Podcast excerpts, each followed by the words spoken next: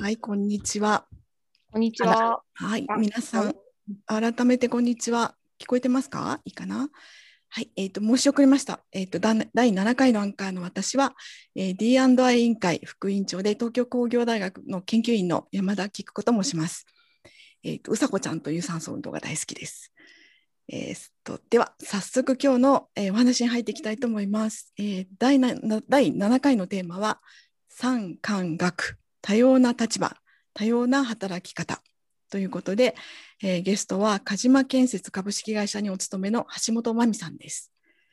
と橋本さんと私は実は大学の同窓で橋本さんが新入社員だったちょっと前 つい最近に、えー土木技術者女性の会の現場見学会で初めてご一緒したんですよね。で実は同じ兵庫県出身なので今日はきっと関西弁になっちゃうかなということで なるかな？ならなならざるを得ないかな？ということで橋本さんじゃあまずは、えー自己紹介をお願いします。はい。えーご紹介に預かりました鹿島建設の橋本と申します。えー今日は流暢な標準語で、えーお話しできればなと思いますけれども、あの先ほどあのー山田さんから、あ菊子さんからご紹介があった通り、えー兵庫県出身ですが、あの尼崎兵庫県尼崎市というところ出身でして、あのプロ野球の開幕前に、えー開幕と同時に阪神タイガースのマジックナンバーがつく商店街の近く出身でございます。えー鹿島建設には入社16、16年目で、えーこれまで、え設計が8年で現場が3年でそれから出向で大学に2年とあと、まあ、現在は、えー内閣府に就航してもうすぐで1年になります。どうぞよろしくお願いいたします。はい、よろしくお願いします。えっと、いつも私たちは橋まみさんと、私は橋本さんのこと橋まみさんと呼んでいて、今日だけ橋本さんというのは白々しいので、やっぱりいつも通り橋まみさんでいこうと思います。はい。橋まみさんは私のことを、菊子さんで。はい、はい。ずっともう何十十何年そうなので、それでいきましょう。あの山田さんというとして言おうとしてこうもごもごしてしまいました。はい。あ菊子さん今音声が聞こえません。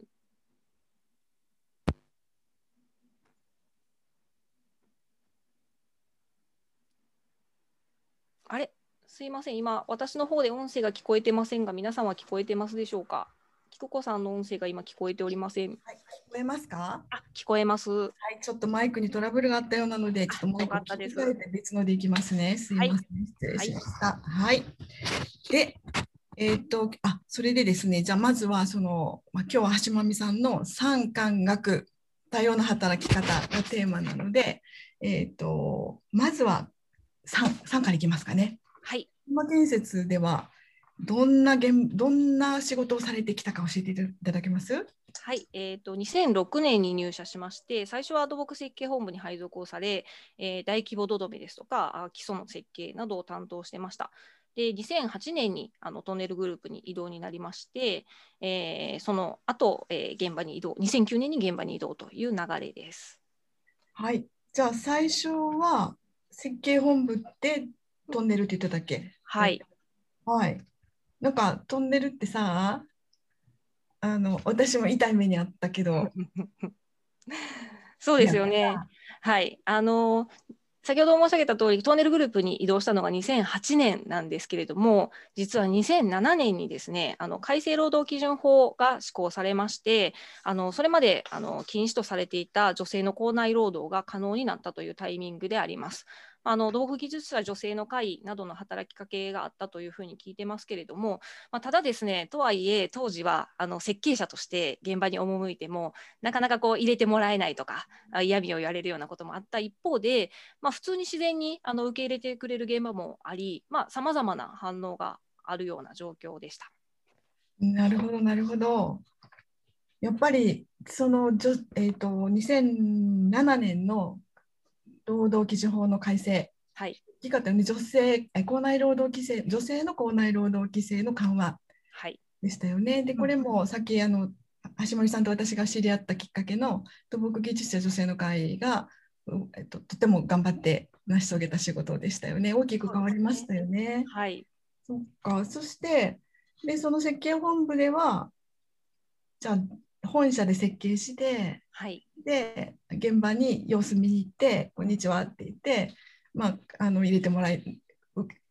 うん、歓迎されたりうん。そうでもなかったり。そうですね、まあ、歓迎というか、本当にもう普通に歓迎もそうでもないもの、普通だとそうですよね、あの技術者としていくので、その 大歓迎があるわけでもなく、まあ、普通のはずなんですけど、うん。まあ、変に歓迎されたり、まあ、変に拒否を受けたり、もしくはまあ普通だったりと、そんな感じです。なるほどはい、ね。なるほどね。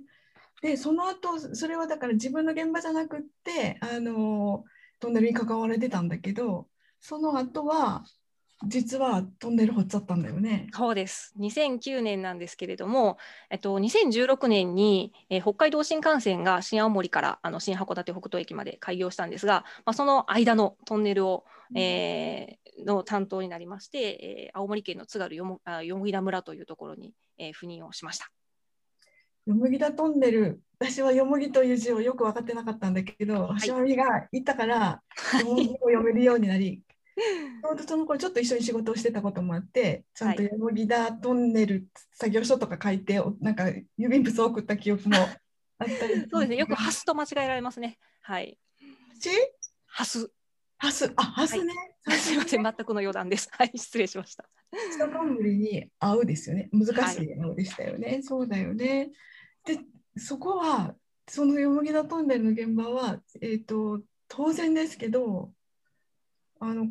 初めての女性だったんじゃない？配属そうですね。あのまあ、現場って24時間ずっと稼働するんですけれども、それでまあ3交代で、えー交代交代に担当してるんですけど、まあ、監督としての屈伸担当が3人いまして、でそのうちの1人をやらせていただきました。で、トンネルの長さが6キロあったんですけれども、それほぼ最初から最後まで約3年ちょっと、まあ、その間あの、担当時間中はずっとトンネルの中なので、あの作業員さんと私とみたいな組み合わせでずっとトンネルの中にいるわけなんですけど、まあ、最初はこう私自身も現場に出たのが初めてだったのでその作業員さんとの距離感どこまで近づいてみていいのかとか変にこう遠巻きに見たりとか っていうそう距離感が、まあ、こちらもありましたし、まあ、向こうは向こうでやっぱり女性の監督さんっていうのは初めてということで。あの悪意があるわけじゃないんですけどやっぱりちょっとこう監督が女性であることに慣れてないような状況はありました。またあのそれとは別に本当に悪意を持ってこう聞こえよがしになんで女子がこんなとこにいるんだみたいなことを言ってくる人もまあいるのはいました。今なら話せるって感じね、それはね。まあそうですねあの当時は20代だったので言われた瞬間に背後から近寄って膝蹴りを食らわしました。はい、やっちゃいました今だとそういうことはしないです。はい今したらまずいよね。今したらちょっとまずいですね。まずいよね、まずいよね。はいえ、その、あ何を何をしたかは言わないけどその、そういうような関係だった作業員さんとはその後、なんか関係は普及できたの？そうですね、やっぱりあの仕事をする、普通に、まあ、普通に仕事をこなしていく中で、まあ、男女関係ないなということは、まあ、皆さん理解してもらえて、まあ、最後の方には普通に、はい、よかったよかった。なんか、あのあちょうど今ですね、チャットボックスのところに、うんと橋本さんの橋まみさんの昔書かれた記事かな、これ確か。そうですね。のはい。時代のことを書いた数年前、10年ぐらい前かな、7、8年前だったかな、2014年？あれ？だったかな？の記事があります。なんかよかったら読んでくださいね。ですね、そうそう。で、えっと、だまあでも、あの女性土木技術者の仲間の中では、橋まみトンネルの現場いたみたいな感じであのすごく有名になったんですけどでもそのとその後はあもう何人かの方がもうすでに現場に入,、ね、入る方もどんどんいろんな会社でも出てきたので、まあ、その先駆けだったよね。うん、そうですね、もう今は普通に、ふ本当普通ですよね。ねはい時代は変わるね。多分あの赴任されてる女性技術者も普通だと思います。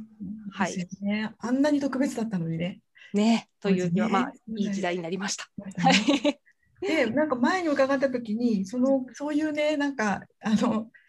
結構大変そうな現場だけどでもで初めての女性とかでご自身でも初めての現場だったけどでもなんか結構楽しく過ごしたよって聞いたんだけどはい、楽しなんか楽し楽しそうだったよねは今から走ってきますとか そうです、そうですそうですね。仕事じゃないけど、まあ、そうですね。あのちょうどそうですね。あの先輩たちにも非常に恵まれてですね。ちょうどあの現場に赴任したのが30歳前後ぐらいで、ちょうどこう仕事も分かり始めて調子に乗り始めた時期で、こううまくそのままこう調子に乗せてもらえたという感じで、やっぱりその現場も一人で任せてもらえるこう嬉しさというか、あの充実感みたいなのはありました。であとまあ 確かに走ったり、うそうですねあの不妊中にこうランニングを始めたりですとかあとこうバイクの免許を取ってこう北海道にフラッと行って菊子さんにお会いしに行ったりとかですね、まあ、そういうちょっと休日なんかもあの充ね実した、はい、生活を送ってまして。そうだ、バイクで行くから会いましょうって言われて、夜あったら、いやー、今は、あの洞爺湖で走ってから来ました みたいな、なんか、そういう思い出を今、久しぶりに思い出しました。はい。そうでしたね。なんか本当に青春だな、楽しそうだな。でも周りの人に恵まれてよかったね。そうですね生活は生活で楽しんで、仕事は仕事でうん楽しんでっていう、はいはい、いい感じやね。はい、はい。で、そんなすごい現場とかも経験した後で、あの三官じゃなくて三学に行くんだよね。はい、次は東大でしたね。そうです。えっ、と、うん東大に、えー、2年間、えー出向、2014年から2年間、えー出向したんですけれども、あのインフラ事業戦略学寄付講座というところに、えー自宅研究員として、えー出向しました。あの 大体皆さん会社から使命を帯びてくるんですけど、まあ、当社はあのし使命なしというかあの、まあ、自分がやりたいことを見つけてちゃんとやってきなさいということを言われまして、で、えっと、私はですね、そのちょうどアイコンストラクションの取り組みがあの動き始めるう前後でして、まあ、今後その自動化とか機械化が進むんじゃないかということで、あのまあ、これまでのその下請け構造で現場の品質が確保できるのかなっていうところにちょっと疑問をを持ってですね、まあ、そういった研究をしていました。自分でテーマを探してこいっていうこと？そうですね、自分でこう問題意識を持って、えー取り組むと。うーんうんその自分で探してテーマを探したり問題意識を持ってっていうのはやっぱり大学特殊特色なのかし大学特有なのかしら？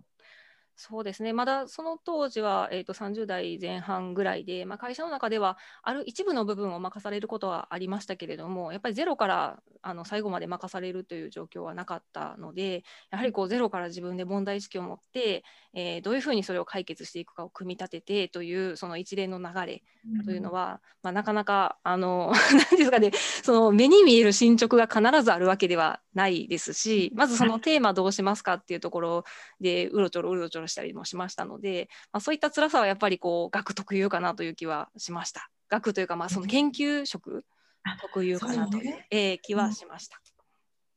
あとあときっと私も 3, 3にもいたいたのであの経験があるけどなんかタイムカードとかないから、うん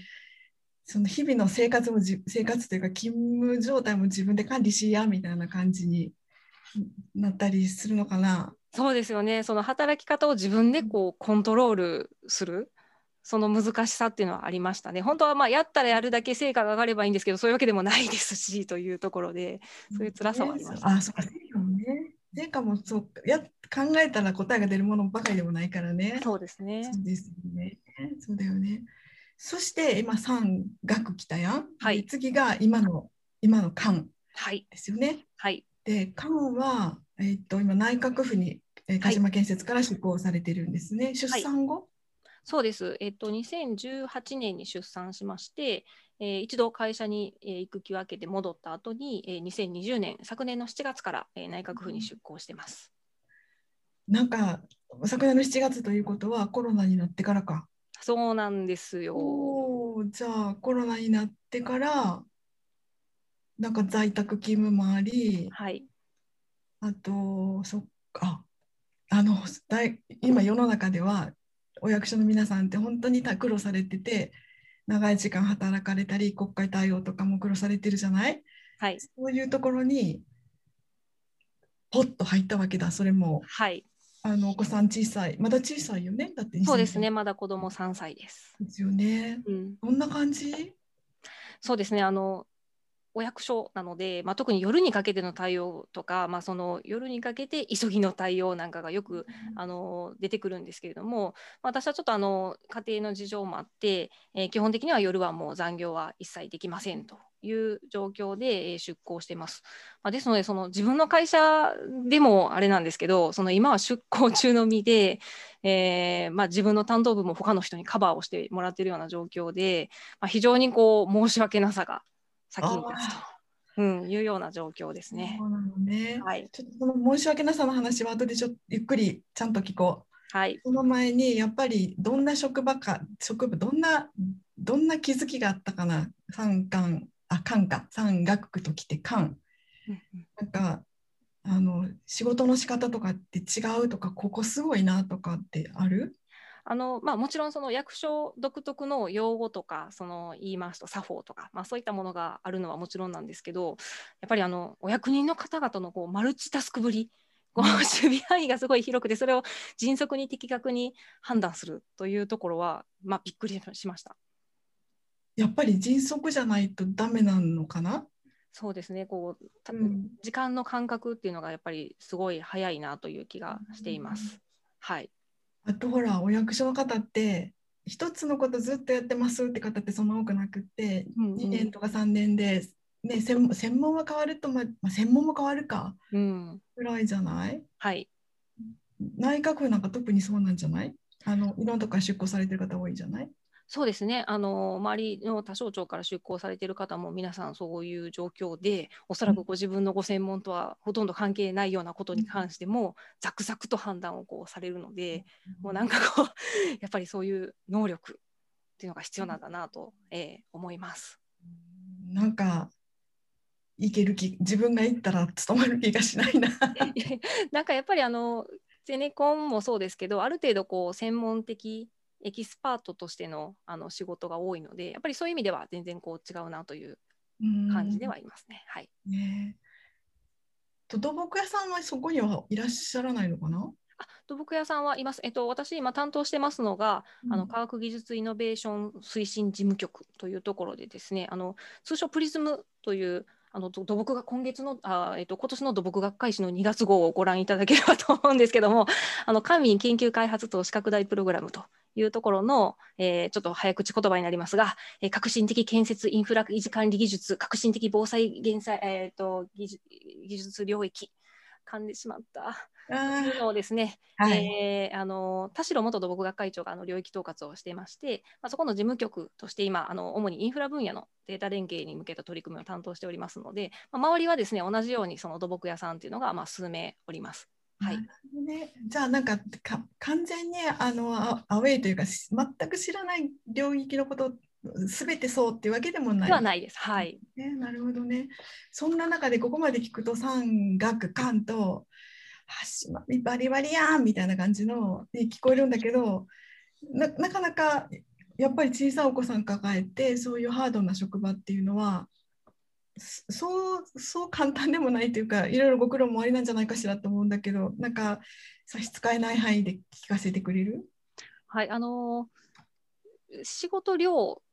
とかそういう意味では周りの方に本当に恵まれてましてあの先ほどちょっとお話したようにあのカバーしてもらって、えーなんとかこなしてる状況ではあるんですけどやっぱりあの私あの37歳で出産したんですけどそれまでこう講師ともども結構こうアクティブに動き回っていて もう飲み会もまあ必ず行きますみたいな。あとあの、まあ、小中高からずっと無遅刻無欠席でやってきたみたいなそんなあの 感じなんですけどここへ来てこうあれなんですよねそのすすみませんって言って途中で帰ってたとえそれあと5分あのやればあー終わることでももう時間になればバツッともうそこまでで切って周りの人にお願いをしないといけないっていう風な状況でやっぱりこう毎日毎日もうすいませんすいませんって言ってるとどうしてもこう自分に自信がなくなってしまうというか、なんかそういうところは出てきます。はい。毎日ごめんなさいって言ってる感じ？うん、そうですね。やっぱり、あの、ごめんなさいってやっぱ思うので、うん、だからもうすいませんって、もうごめんなさいっていう謝りはもう毎日のように、そうですね、あーありますね。ただまあ、あの謝るの辛いから謝らないようにしますするような働き方しますともいかないよねそう。ですね。あの、ある程度その長期的なあの仕事だったら、まあ自分で計画を立てて進められるんですけど、例えばもう帰った後に連絡が来るものとかもありますし、あの本当に帰る直前に来てしまってでも反応今日中に反応しないといけないっていうものもありますしやっぱそういったものはどうしても物理的に対応できないっていう事態が発生してしまうっていうことですね。じゃあなんか今までみたいに、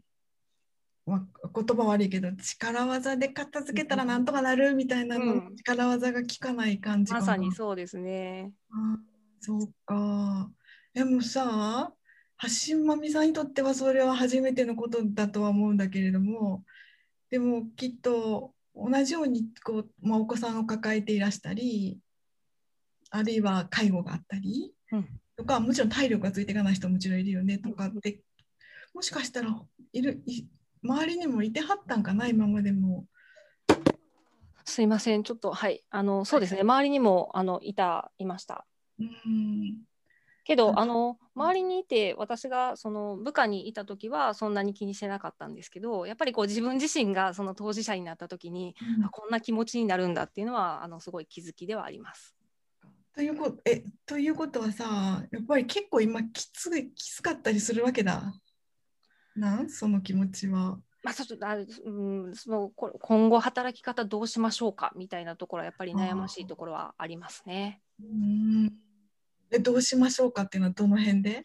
あのずっと今、えー、短時間であ残業なしで働いている状況で、まあ、今子供が3歳ですけどじゃあどこまでその働きを続けて働き方を続けていくのか。例えば、まあ、小小学校卒業するまでということになると、まあ、私ももう50歳になりますので本当にそこまでそんな働き方を続けて あのいいのかとか、まあ、ちょっとこう将来についてこう悩ましいところはやっぱりありますね。えそうだね、はい、ああそうか。私は子供がいないので私自身はあの橋本さんご存知の通りそんなあのきちっとね長いあの最初に入った会社に長く勤めることはできなかったから、まあ、こんこういうのもあこんなたらたらやってもなんとかなんでって お店できたらお見せすることぐらいが私の仕事かなと思ってたけど、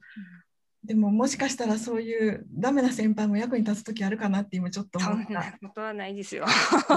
そうパイオニア何をおっしゃいますか？いやいやでもほらなんかこう前の人から見たらねご経歴から、うん、あのそもそものご経歴っていうかずっとこれまでのご経歴とか見たらもうなんかバリバリやんかって見えるやんか。見えますかね、見え見えると思うよ。でもそういう橋上さんでもやっぱり乗り越えるのにどうしたらいいかなって迷うようなこう状況っていうのがまだ日本にはあるんだね。そうですねあの制度とかはもう非常に整えられていて、うん、あの整えられているんですけどやっぱりこう今ダイバーシティと言いつつ、えー、働えーと、育児しながら働く女性と、まあ、それ以外みたいになんかどうしてもなってるような気がしてですね。あのめちゃくちゃ働きたい男女とかもやっぱりいるはずですしその、まあ、女性の中でもいろいろなねあの事情あのの方もいらっしゃるので、まあ、そういうこう二極化すると逆にあのダイバーシティを阻害していることになりかねないとかですね、まあ、そういったこともあるのかなという気はしています。はい、じゃあダイバーシティが橋まみさんの思うダイバーシティの広がりってどんなとこどんなんなんだろう？あのまあ、さちょっと先ほど申し上げた例えばあのなんですかね、えー、今はワーク・ライフ・バランスを充実させましょうみたいなことの方向に進んでますけど本当にあの働くのをやめたら死ぬみたいなマグロみたいな人もいてそういう人はもうガンガン働いてもいいはずなんですけどそれも一律にこうもうちょっとライフにみたいなことに今はなってると思うんですよね。ですし逆にそのもうちょっとこう制限して働きたい。それがその育児なのか介護なのかはたまたそれ以外の自分の都合なのか、まあ、健康も含めてですけど、まあ、そういったのも含めてですね、まあ、いろんな働き方が認められるようになるのが、まあ、真のダイバーシティかなとは思いつつあえっと、うん、やっぱりこういろいろもちろん課題はあるので。そうね、うん、うん、いろんな働き方があって全部が正規になったらいいかな。うんそうですよね。だからそのあたりがまあ難しいですよね。本当にその職務内容をどうするかとかですね。そのじゃあ役職者の義務はどうするかとかですね。まあいろいろこう課題はもちろんあるので、こう一概にもっとみんなでこう柔らかく働きましょうよとはもちろん言えないんですけれども、あの今の状態だとどうしてもこう2つのあの区別しかないような状況なので、本当にあのその片側の、えー、私みたいな育児しながら働いている人がもうどうしてもすいませんすいませんってなってしまうんですけれども、まあ、いろんな働き方があれば、まあ、そういうのもいろんな働き方でとしてこう認められるようになるのかなという、はい、気がしています。じゃあ今おっしゃったのをきっとフルタイム拡張して考えればえーフルタイム残業バリバリから、えーとまあ、オランダみたいに70%とかうん50%とかまで10%とかこうずーっとなだらかにどれでもいいよと。うん、そうですね。そういう働き方ができればいいですね。ねなんか島美さん現役の間にそれが実現するといいねできなんかね。変わるといいねそうするとなんかみんなもっと働き働くことのハードルが働き続けることのハードルが下がるかな。そうですね。まあ、ただ今、過渡期なので、過渡期ってどうしてもその変わろうとする方向に一回振りましょうっていうか、その一回みんな、うんみんなで減らしましょうみたいなこう雰囲気になってるので、えそうではなくて、本当にこうね、いろんな働き方があればいいかなと思います。あの、有給とかでも、いや、制度はあるでしょ、休みたい時に制度はあるでしょって言われるかもしれませんけど、結局、皆さん有給取れないから最低5日取りましょうみたいな制度のための制度ができたわけで、やっぱりこう、過渡期においてはそういう制度に対する制度のための制度みたいなのも必要なのかなと。はいそう。ですね、うんはい。ありがとうございます。D&I 委員会もいろいろこういろんな人がいることが大事とかいうのがまずスタート地点にあるけど、これから先見なきゃいけないのは、そのいろんな働き方のどんな人がいてもいいのよっていうのをこうお話あの進められるような活動とかしたいなって今思いました。そうですよね。それってまあ評価の話とセットになったりするので、かなりその会社としての根源が変わることなので、いろいろね、あの課題はもちろんあると思うんですけど、はい、そういう社会にな。ねでもなんかればいいなと思います。いい方向に行くのを一緒に見届けたいわ、私。そうですね。ね近い将来。近い将来、近い将来、はそして近い将来、うんなんかちょっと念願なんだけど、橋まみとランニングするっていうのが長い間の念願なので、知りたいですね。ね、はいゆっくりジョギングする日が来ますように、はい。それまで健康に健康に足腰をしっかり保って、頑張ります。はい。頑張ります。はい、ありがとうございました。じゃあ、もう実は時間なので、そうですよね。はい。じゃあ今日は本当にありがとうございました。ありがとうございました。